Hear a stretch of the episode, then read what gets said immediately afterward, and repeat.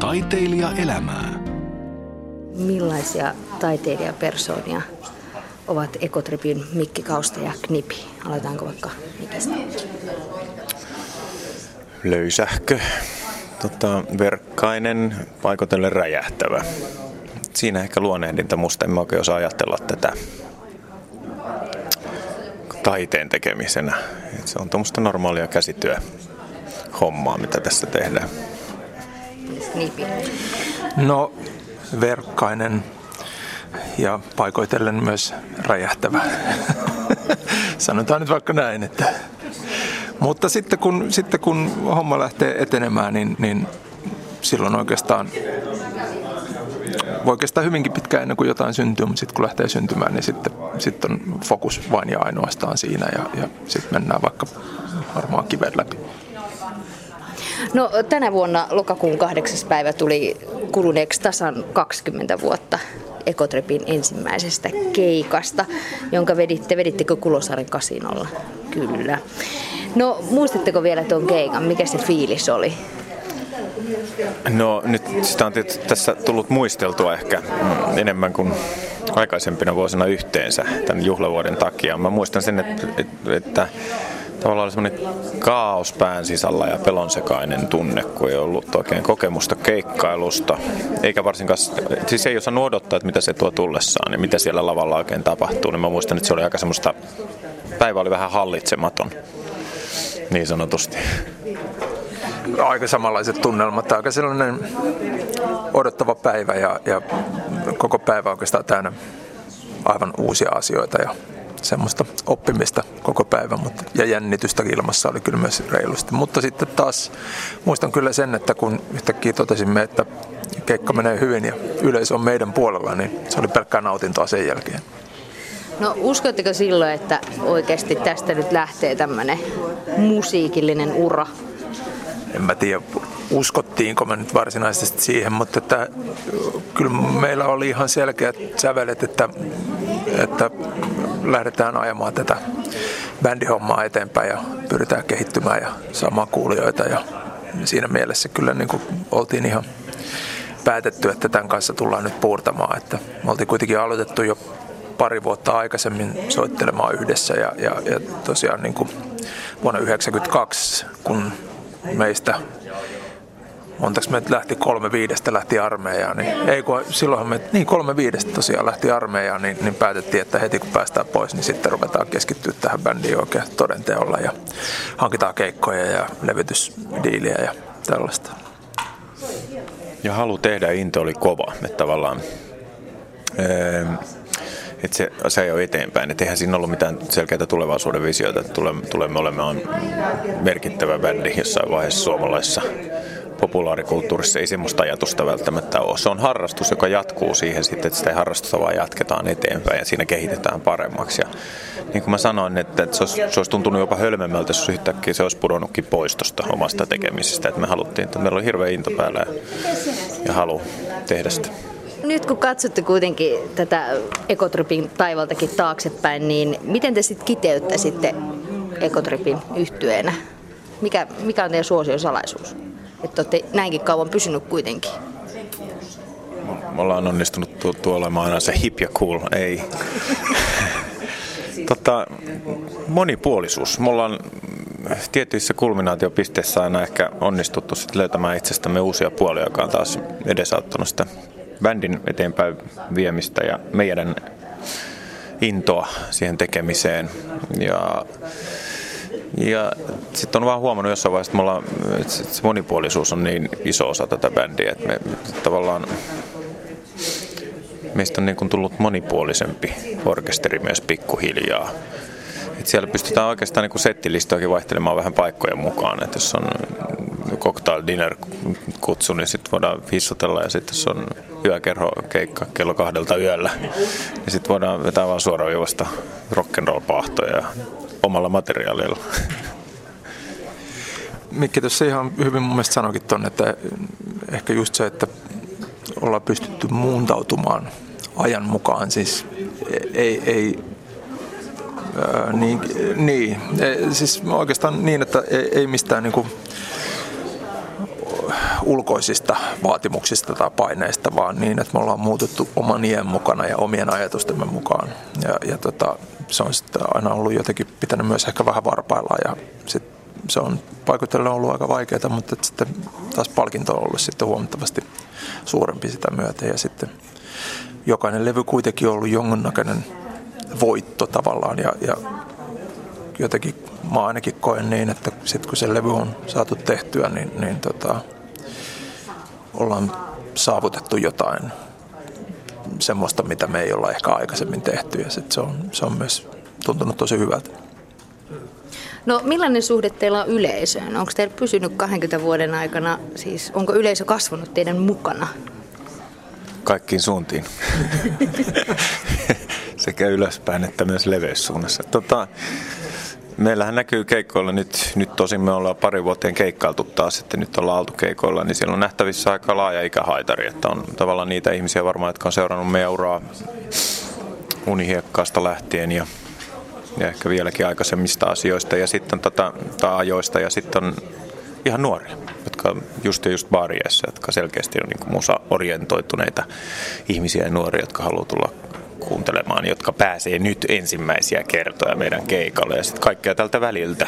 Että oikeastaan aika laaja, ala, laaja kirjo ihmisiä. Sehän on ihan hienoa.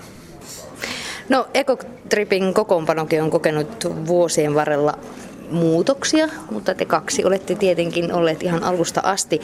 Mutta onko tämä kuitenkin tämä ydin, se suunta, mikä yhtiöllä on ollut, niin onko se pysynyt samana? Se, että mitä te haluatte tehdä ja millainen bändi te haluatte olla? No on ollut tietysti erilaisia visioita eri, eri aikoihin, mutta kyllä se oikeastaan niin on aina mennyt, että kun bändissä on kuitenkin minä ja Mikki ja Skele, jotka on olla, olla alkuperäisjäseniä, niin jotenkin me ollaan kyllä aina niin kuin laulut edellä edet. Musta tuntuu, että, se on niinku, että tässä bändissä on aina ollut ne itse kappaleet ovat olleet niinku kaikista tärkeimmässä roolissa ja se mitä ne kappaleet sitten sovituksellisesti vaatii, niin sitä asiaa sitten työstetään bändinä ja, ja mun tuntuu, että se ei ole kyllä muuttunut yhtään mihinkään, että vaikka musa on muuttunut, niin se perusajatus tavallaan siitä, että nähdään vaivaa kappaleen sovituksen eteen, niin, niin se on varmaan kyllä aina ollut ihan samalla. Eli kaikki jäsenet täydentävät toisiaan. No tässä tapauksessa kyllä. Sehän ei ole aina itsestään selvää, että nyt on olemassa yhtiö, jossa soittaa, täydentää toisiaan. Että joskus, ja aika useinkin kun käy bändejä katsomassa, niin tuntuu siltä, että ne ole tavallaan samalla aaltopituudella siellä lavalla. Että levyllä saadaan asioita kuulostamaan hyvältä mutta livenä se, tavallaan se todellisuus paljastuu. Ja mehän ollaan siinä mielessä oltu pitkään jo, ainakin mitä Miksain kanssa on puhunut, niin Miksa ei tavallaan lempi lapsia, koska se signaali, mikä meiltä tulee lavalta ulospäin, niin oikeastaan tarvitse tehdä sille juuri mitään muuta kuin avata kanavia. Ja siihen me oikeastaan pyritäänkin kaikessa tekemissä, että lähtökohtaisesti treenikämpällä tai missä tahansa tilassa, missä me soitetaan akustisesti tai instrumenttien kautta, mutta ei ole keikkatilanne, niin se lähestymistapa on se, että sen pitää siellä kuulostaa hyvältä. Että me ei ole semmoinen niin bändi, jota pitää hirveästi prosessoida. Taiteilija elämää. Unihiekkaa, se on tosi jees. Tänään ei kukaan vastaa. Koivuniemen herra, polkupyörälaulu, älä koskaan ikinä matkustaja. Siinä varmaan muutamia tällaisia todella tunnettuja ja suosion nousseita ja varmaan aika kulutettujakin biisejä monen kotona, niin te molemmat, Mikki ja Knipi, olette tehnyt niin kuin sanoitte tuossa muutenkin niin kuin bändin kanssa yhdessä tehneet näitä biisejä, niin mistä te inspiroidutte? No nyt tähän hetkeen tuli aika vaikea kysymys. Tota, on, mä oon miettinyt vähän tämän laulun kirjoittamisen niin, että, että on tiettyjä ajatuksia ja melodioita, jotka ikään kuin on olemassa koko ajan. Mutta että se, ne hetket, että koska niistä saa kiinni, niin se on se, on se niin kuin hankala. Ja pitää löytää itsensä, pitää ajaa itsensä tavallaan semmoiseen tilaan, että, että, että vaikka se niin kuin välillä voi olla todella raastavaa, mutta että, että löytää itsestään semmoisen tavallaan herkkyyden, että, että osaa ottaa kiinni niistä tietystä jutusta ja lähteä sitten jalostamaan niitä. Että se, mä en oikeastaan edes tiedä, mistä se inspiraatio nyt varsinaisesti tulee, mutta että välillä on niitä hetkiä, jolloin sä saat niistä ajatuksen päästä kiinni ja välillä ei. Suurimmaksi osaksi ei.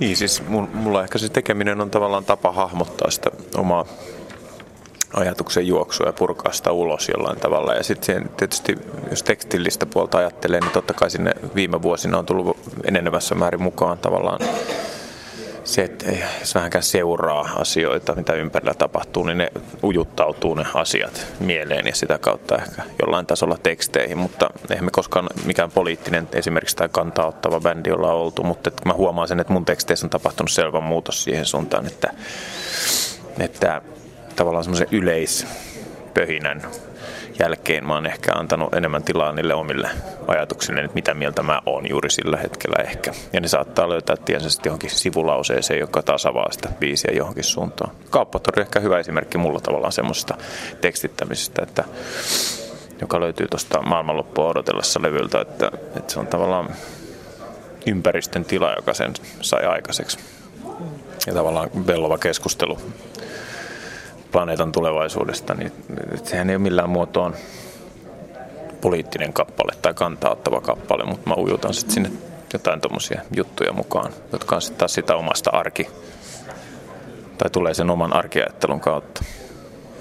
No, mutta vaikka niinku tuommoisia ajatuksiakin on, tai sitten puhutaan joku, tänään ei kukaan vastaa, vähän tämmöisiä masentavia, mutta, niin, mutta silti kuitenkaan niistä biiseistä ei tule semmoinen siis melodiasta ei tule semmoinen, että ne olisi kauhean masentavia tai semmoisia niin kuin slaavilaisia ja melankolisia, vaikka ehkä sanoma voi olla. Onko tämä ollut teidän yksi ajatus? No, mä luulen, että tänään ei kukaan vastaa, ei ole slaavilainen eikä melankolinen, mutta unihiakkaa ehkä on sitä osoittaa. Että no me ollaan tavallaan itänaapurin puristuksessa täällä, että ehkä se on vaikuttanut siihen meidän tekemiseen jossain määrin, mutta mehän nimenomaan ei tämän bändin kohdalla olla noudatettu niitä periaatteita, mihin suomalainen musiikki yleensä on perustunut aikaisemmin, eli siihen slaavilaisuuteen ja runousopin hallitsemiseen. Ja tota, et mehän ollaan haettu nimenomaan alkuaikoina vieläkin inspiraatiota Ruotsin maalta, iloisista ja vähemmän iloisista pop-orkestereista ja länsirannikon pop-orkestereista ja tietysti lähtisi jo Beatlesista Beach Boysista että kyllä, ja Simon Garfunkeleista ja tämmöistä, että meidän niin kuin, musiikilliset vaikutteet on tullut rajojen ulkopuolelta enemmän kuin kotimaasta. Totta kai täälläkin on tekijöitä. Karjalainen ja Eppu Normaalita ollaan paljon kuunneltu, mutta lähtökohta on ollut eri kuin monella suomalaisella orkesterilla. On niin kuin angloamerikkalainen bändi, joka tekee suomen kielellä. Te olette molemmat myös ansioituneesti, ansioituneesti säveltäneet ja sanoittaneet muille suomalaisille artisteille kappaleita, niin kummasta te pidätte eniten? Tehdä biisejä vai esiintyä? No, ne on tavallaan kaksi vähän eri asiaa, että mä en itse koe, että niitä ihan hirveästi voi verrata toisinsa, koska siinä on ihan oma, oma juttunsa, kun sä saat tehtyä biisin valmiiksi ja, ja se on siinä. Se on mahtava tunne. Ja, ja tota, mutta kyllä mä yhtä lailla nautin siitä, että sitten kun niitä pystyy esittämään. Et mun esimerkiksi kokenut niin, että kun on ollut tekemässä Anna Puun levyä, niin, niin mun mielestä oli jotenkin hirveä jotenkin semmoinen sääli, että niitä ei koskaan pääse itse esittämään lavalla ja tavallaan jää pois siitä, siitä niin kuin se tavallaan se hauska osuus niin kuin tulee sit siitä, kun sä pystyt nauttimaan. Että sä teet sen biisin, hyvä, se oli mahtavaa, mutta sitten siinä on se toinen juttu vielä, joka sekin pitää ottaa aina huomioon. Että, että nyt toisaalta on ihan kiva, kun mulla on levytetty näitä näitä mu- muille artisteille säveltämiä biisejä, niin nyt niitä sitten pääsee soittamaan itse lavalla. Että, että kummatkin on hyviä, jos lyhyesti voidaan sanoa. Niin, mitäs Mikki? Joo, se eh, ihan samaa mieltä. Mä oon tietysti paljon suhteessa vähemmän tehnyt kuin Knipi muille artisteille, mutta tota, se on helpompaa antaa muille artisteille keskeneräisiä juttuja tai, tai rakennelmia, joihin ei tarvitse itse välttämättä tekstilliseen maailmaan vaikuttaa. Että se on paljon, paljon pidemmän kaavan mukaan mennään silloin, kun rakennetaan omalle bändille kappaletta alusta loppuun. Ja se on ihan just niin kuin Knipi sanoi, niin osa, osa tästä työstähän on ihan selkeästi semmoista niin kuin masokismia, että tavallaan ajaa itsensä semmoisiin tiloihin ja tilaan, että, että sä hakkaat päätä seinään, etkä pääse eteenpäin jonkun asiakas. Mutta sitten kun se valmistuu, niin voi jestas, mikä fiilis tulee tavallaan siitä valmista. Tiedät, että nyt on viimeinen lause tehty tähän kappaleeseen. Eikö se kuitenkaan viimeinen lause, sehän kaikki tietää. Mutta tavallaan se fiilis, mikä tulee, semmoinen helpotuksen huokaus. Se on käsittämätöntä työtä tämmöinen, mutta että sitä kuitenkin sit janoaa tehdä lisää. Ehkä johtuen siitä, että ajattelee, että on vielä annettavaa, että vielä on melodioita päässä, mitä haluaa tulostaa ulos.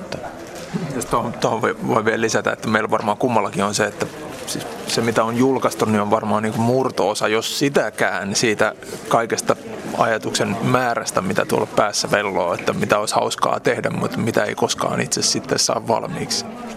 Mä oon, mä oon kyllä mä oon tarkkaa tieteellistä tu, äh, tota, lasken, laskennallista työtä tänne eteen. Et mä väittäisin jopa, että jos 10 kappaletta saa valmiiksi, niin siinä on noin 90 muuta kappaletta tai aiheutetta pyörittää siinä rinnalla. Jotakuinkin ehkä kymmenesosa asioista, mitä yrittää saada valmiiksi, niin valmistuu syystä tai toisesta. Ehkä ne osoittautuu ajan saatossa huonoiksi ne muut ideat, tai sitten niitä yksinkertaisesti saa vietyä sillä hetkellä eteenpäin, mutta kyllä se vaan niin kuin musan tekemisestä, kun siihen ryhtyy, niin et, et se, se, tavallaan se vyöry tuolla pään sisällä on aika valtava, että sieltä pitää yrittää sitten poimia aina tiettyä aikaa tiettyjä asioita ulos, mutta mä sanoisin, että jos kymmenen kappaletta haluaa saada aikaiseksi, niin noin 95 aiheutta pitää olla jotakuinkin tehdä. Mm, aivan. Repikääpä siitä. Ei ole helppoa. Ei ole helppo. Kova ala. Näin no.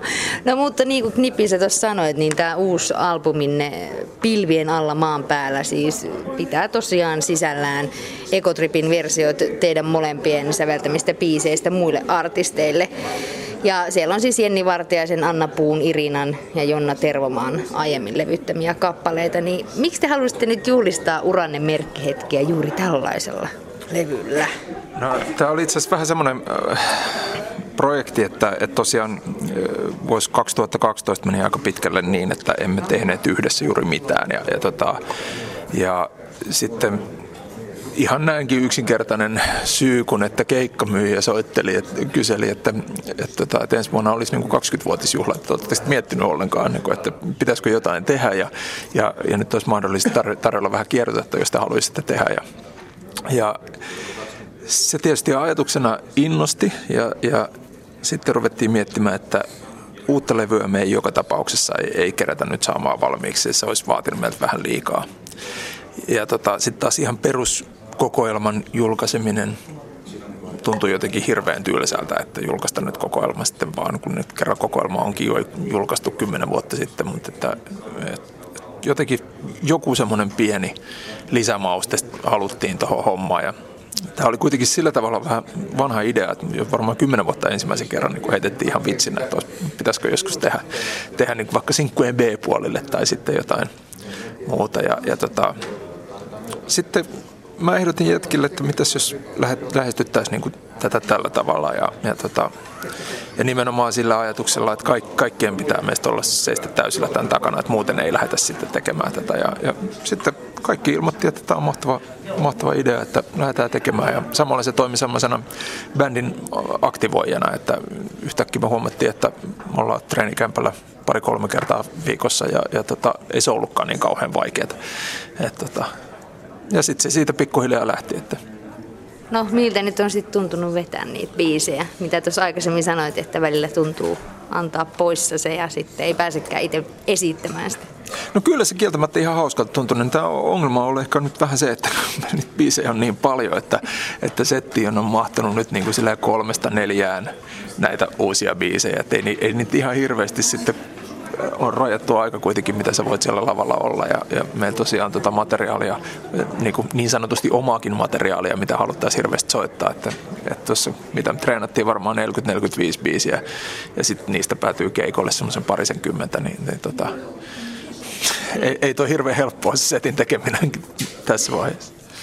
No mutta miten yleisö on ottanut vastaan? Te olette nyt kerennyt vähän noita uusiakin biisejä, vaikka kolme siellä onkin, tai kolme tai neljä setissä. Hyvin ne on ottanut vastaan, varsinkin kun osa niistä on isoja hittejä, niin kuin Irinan hiljaisuus, joka on aiko, aikoinaan ollut jo vissi vieläkin. Se on jatkuvasti radioissa, niin meidän versio on hyvin erilainen, mutta se on hauska, Knipihän laulaa sen meidän levyversion ja live-version, niin ei se nyt välttämättä kaikilla keikolla olisi tarvinnut sitä itse laulaa. se yleensä tunnistaa sen kappaleen heti. Et siis mm, vastaanotto on ollut innostunut. Sitten me muutama kappaletta me soitetaan yleensä, meidän keikkasettirakenne on semmoinen, että me soitetaan heti siihen alkuun muutaman näyte tältä uudelta levyltä. Että tavallaan ei oikein tiedä, miten yleisö suhtautuu siihen vielä. Mutta sitten esimerkiksi Mestari Piirros-kappale, joka Anna Puule aikoinaan tehty, niin sehän on jo noussut meidän versiona tavallaan radio, semmoiseksi piene, pienehköksi radiohitiksi, niin sen taas sitten ihmiset tunnistaa sitä kautta. Mutta että, niin, en tiedä. Toivottavasti hyvin. Levy on saanut ihan hyvin, hyvän vastaanoton ainakin. Ekotreppi on siis paitsi tietenkin omalla tuotannollaan saavuttanut hirvittävästi suosiota, niin olette myös vuosien saatossa osoittaneet taitonne muiden suomalaisten artistien ja yhtiöiden kappaleiden versioina. Eli olette tehneet kovereita esimerkiksi Kirkasta ja Nylon Beatistä, Tuomari Nurmiosta, Levi and the. Niin mikä näissä kovereissa kiehtoo? Tai oikeastaan se, että onko se, niinku, onko se tuonut teille enemmän niinku haastetta siihen hommaan? Jaa, tota, ehkä sen on ollut enemmänkin niin kuin kyse siitä, että on ollut hauska vaan tehdä jotain. Tai varsinkin, jos nyt puhutaan noista nylonbiiteistä, noista kirkoista, niin ne oli sellaista, että me oltiin studiossa ja oli aikaa ja oli innostusta, niin mä ajattelin, että tehdään pois. Sitten taas tuomari Nurmio versio meiltä pyydettiin siihen tribuuttilevylle ja, ja mikä sen tavallaan niin kuin hienompaa kuin, kuin tota, olla mukana. Itse asiassa ton, ton Levi and the Leavingsin kohdalla ihan sama juttu, että meitä pyydettiin ja, ja tota, helppohan noista on innostua. Toi Kirkka, minkä sä mainitsit, Jan, siinä on sitten Pepe Wilberiä ja muuta, jotka on siis käännöskappaleita alun perin ollut niin se on myös, meillä oli tavallaan tämmöinen vanha kantainen ajatus aikoinaan, ei ehkä enää niinkään viime vuosina, että me halutaan singleille aina B-puolin raitoja. Ja aika moni näistä vedoksistahan on sille ajatukselle perustunut, että me halutaan tarjota jotain muutakin materiaalia ihmisille, jotka käy ehkä ostamassa sen singlen, kuin että se olisi pelkästään se kappale, joka, joka on jo levyllä joka tapauksessa. Ja vähän tämmöinen lisäarvon tuottaminen. Sitten kun sitä omaa materiaalia välttämättä ei saa valmiiksi tai haluaa luovuttaa B-puolimateriaaliksi, niin sitten on hauskaa ollut tavallaan löytää tämmöisiä kappaleita, jotka kuitenkin ajatusmaailmallisesti sopii meidän musaan. Joku Bee Gees tai kuka on tehnyt sen kirkalle ja talon perin englannin kielessä, mikä bändi se on tehnyt sen? Mutta anyway, se soundimaailma ja ajatus, semmoinen 60-70-lukulainen musatyyli, niin se on kuitenkin meitä myös hyvin vahvasti, niin se on ollut aika luontevaa versioida noita biisejä. Taiteilija elämää. Te olette kuitenkin kaksi vuotta ollut tällä suomalaisella musiikkikentällä ja 20 vuodessa on tapahtunut aika paljon tälläkin kentällä. Eli puhutaan, että levymyynti laskee ja sieltä ei saa niitä roposia enää ja kaikki on ladattavissa ja digitaalisessa muodossa. Ja ei varmaan enää käydä ostamassa singlejä, että sieltä löytyy B-puolelta jotain. Mutta tota, millaisena te olette nähneet tämän musiikkikentän muutoksen tämän 20 vuoden aikana niin kuin muusikon näkökulmasta? Onko se hyvä vai parempaan vai huonompaan suuntaan mennyt? No, ehkä muusikon näkökulmasta toi on vähän semmoinen, ehkä vähän kaksijakoinen kysymys, että, että tietysti niin kuin se, että levymyynti laskee, niin, niin eihän sitä voi tietenkään millään muotoa pitää niin kuin hyvänä asiana, mutta että sitten taas kaiken näköiset tämmöiset striimauspalvelut ja muut, niin taas niin kuin saattaa sen musiikin niin kuin suuremmalle yleisölle helpommin, joka sitten taas niin kuin lauluntekijänä ja muusikkona on sillä tavalla kiva, koska sehän takia sitä tekee. Öö, niin.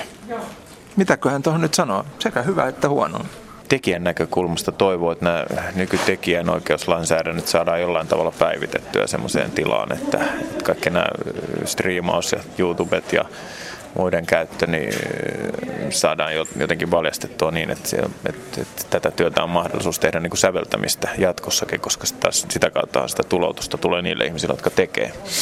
Ja tota, tuo on se haastavaa.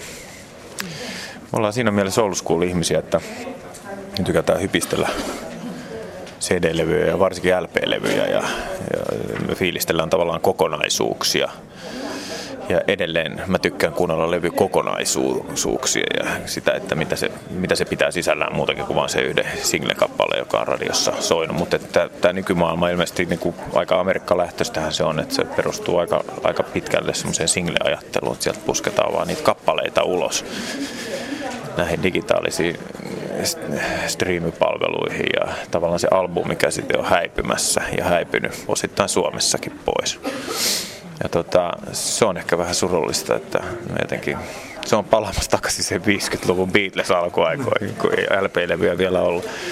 Mutta ehkä jossain vaiheessa taas tulee sitten takapakki, että ihmiset haluaa sitten myös semmoisia hahmoteltuja kokonaisuuksia musiikilla. Toivottavasti on tulevaisuudessa nyky, nykyään tuntuu, että se, siitä tulee niin paljon, että se saattaa mennä niin kuin yhdestä korvasta sisään toisesta ulos. Että, että mä toivon, että musiikilla on kuitenkin edelleen sijaa ihmisten niin arkipäivässä. Ja, mm, mä toivon, toivon tosiaan niin, että se ei mene vaan semmoiseksi niin taustameluksi. No mitäs mieltä te olette siitä, että te olette tehnyt itse kuitenkin molemmat niin kuin näille meidän naisartisteille, jotka on noussut viime vuosina aika vahvasti suomalaisen musiikkikentälle. Mitä mieltä te olette tästä, että naiset sieltä vahvasti nousee? Mielestäni se on tosi huono asia. Meillä miehillä ei ole tilaa olla ollenkaan. No ei, totta kai se on hienoa. Että jos, no ihan sama se mulle on, onko se mies ja nainen, kunhan se jos sisältö ja, ja kaikki muut on kunnossa, niin mulle se on ihan yksi haile, että onko mies vai nainen vai yhtyö vai mikä on. Että pääasia, että tulee hieno musa. Mm. musiikki elää. Niin, musiikki elää. Ja mä sen verran vielä sanoa, että musta on, musta on siinä mielessä hyvä juttu, että naisartistien kautta on tavallaan löytynyt semmoisia uusia väyliä myös tehdä uutta musiikkia. Et tuntuu siltä, että levyyhtiössä muissa ei hirveästi enää semmoisiin bändeihin satsata. Että tavallaan nämä on niitä väyliä, mitä pitkin sitä uutta musiikkia nyt tuotetaan. Jostain syystä miesartisteja ei ole vaan ollut. Tässä maassa ne haluaa aina olla heviä. Että, että, että se on jotenkin luontevaa ollut sitten, että se populaarimusiikki, jota me osittain edustetaan, mä näen noin Anna Puut ja Jonnat ja kumppanit niin meidän tavallaan hengenheimolaisena siinä, että ne vie sitä pop-sanaa sitten eteenpäin sitä kautta, mutta että miesartisteja ei ole. Knipi on jossain sanonut haastattelussa, että Jesse Kaikuranta olisi semmoinen, jota voisi kuvitella siihen samaan niin kuin rinnastaa. Mutta että ei tule ketään oikein muuta mieleen, jotka tavallaan olisi semmoisia niin semmoista perinteistä, siis niinku, tavallaan niinku soittamisperinteistä lähteviä tyyppejä. Että levyyhtiöt satsaa mimmeihin nyt ja that's fine with me. niin. No, te olette molemmat Mikki ja Knipi tuottelijaita miehiä. Jos te ette tee itselle, niin sitten teette muille ja olette soitatte toisten bändeissä ja käytte tekemässä tribuuttia ja olette viinimessuilla ja niin poispäin, niin miten te rentoudutte? Mistä löytyy voimavaroja tähän hommaan? No mulla on kolme lasta, että mä käytännössä rentoudu. että tota, mä yritän selvitä hengissä. Vaikka Juuse ehkä kehtaisi väittää, että elämästä ei selviä hengissä, mä en usko sitä. Tota, en mä oikeastaan siis liikkumalla mä rentoudun itse ja mä, mä harrastan itse futista ja tuommoista lenkkeilyä ja Mä en tiedä, onko juniori jalkapallovalmentaminen rentouttavaa puuhaa, mutta ehkä se linkittyy siihen liikuntaan, liikuntaan jollain tavalla. Sitten pitää tehdä jotain ihan muita asioita kuin istua pieno ääressä, jos haluaa rentoutua. Et kyllä mulle niin kuin ulkona oleminen ja liikkuminen on aika tärkeitä semmoisia työvälineitä. Voisin melkein sanoa, että viime aikoina mä oon rentoutunut keikoilla. Siellä on ollut semmoinen hyvä olla. Millaista taiteilijaelämää te vietette? No huonoa taiteilijaelämää siinä mielessä, että mä, mä en ainakaan edusta semmoista arkityyppiä, joka istuu baareissa ja sikarisuussa tai mentolsavuke suupielessä istumassa ja pohtimassa syntyjä syviä. Et mä oon siis tavallaan, kun perhettä perustanut, niin joutunut arkipäiväistämään sitä omaa työskentelyä. Et siinä vaiheessa, kun pojat koulussa tai tarhassa, niin mun on pakko oikeastaan saada jotain aikaa, jos mä haluan aikaan. Et se on, siitä on tullut ehkä enemmän semmoista normaalia hommaa. Mä oon siis huono taiteilija. No mä oon myös aika huono taiteilija kyllä. Että kyllä mullakin menee vähän siihen, että se ensinnäkin pyrin heräämään aikaisin aamulla ja olla tuottelias. Sanotaanko tuohon viimeistään yhden maissa sitten rupeaa tuntuu siltä, että nyt, nyt ei ole enää mitään annettavaa, että sitten pitää kehittää jotain muuta, muuta hommaa, että ei tule vietettyä kaikki yöt tuolla kosmoksessa ja piippu huulessa. Että kyllä tässä ihan, ihan perusjamppoja ollaan.